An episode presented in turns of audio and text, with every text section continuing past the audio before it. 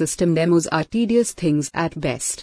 The developers are trying to showcase the best aspects of their baby in best possible light. They have spent months, sometimes years, thinking about and developing functionality. It is really a big ask to show off the usefulness of it all in half an hour or so.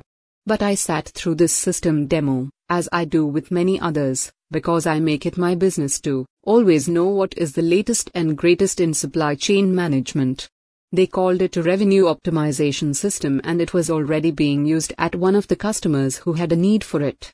I was being asked to assess the commercialization potential.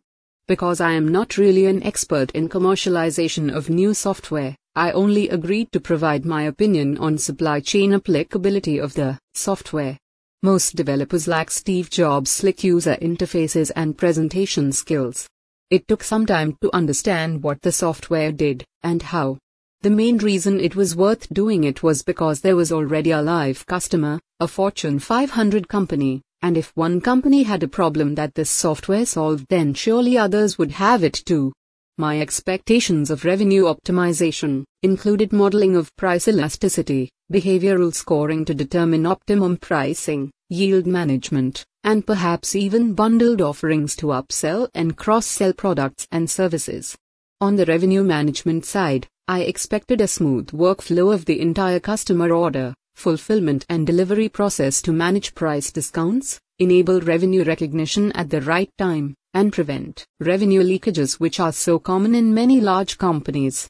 When I managed to understand the crux of what this system did, I realized it only helped in recognizing the revenue at the right time in the customer order fulfillment cycle. This was necessary for compliance with the accounting conventions, and a very useful function. However, to call this set of functionality revenue optimization system or revenue management system was a gross overstretch. This is yet just the most blatant and recent example of system hype that I have encountered. Optimization has become the holy grail of supply chain management by now. Everyone talks about optimization and how well they are doing it. Yet, most people do not have full realization of the limitations of their optimization systems. In my book Unchain Your Corporation, I recount a story where a supplely chain optimization system with very complex algorithms, and which was installed in a company after spending over $300 million over two years, could not compete with simple Excel based manual optimization system when same inputs were used. This was not an isolated story either. In fact, Every system based optimization must be tested, first by common sense, and then by comparison. In defense of the system, sometimes near enough is really good enough. Also, sometimes speed of answer is more important than the quality of the optimization.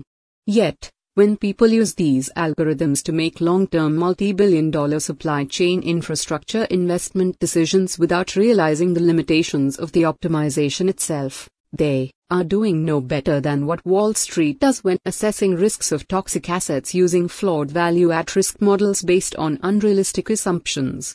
Another lesson from this analogy is never to rely on the brand name of the service provider, because you carry the risk of flawed modeling, not them. Test everything and understand the limitations of the system you are installing, because there are no ideal systems, and every system has some use. You just have to find the right system for the problem you are trying to solve. And, do not seriously look at a system until you are truly clear about what problem you are trying to solve.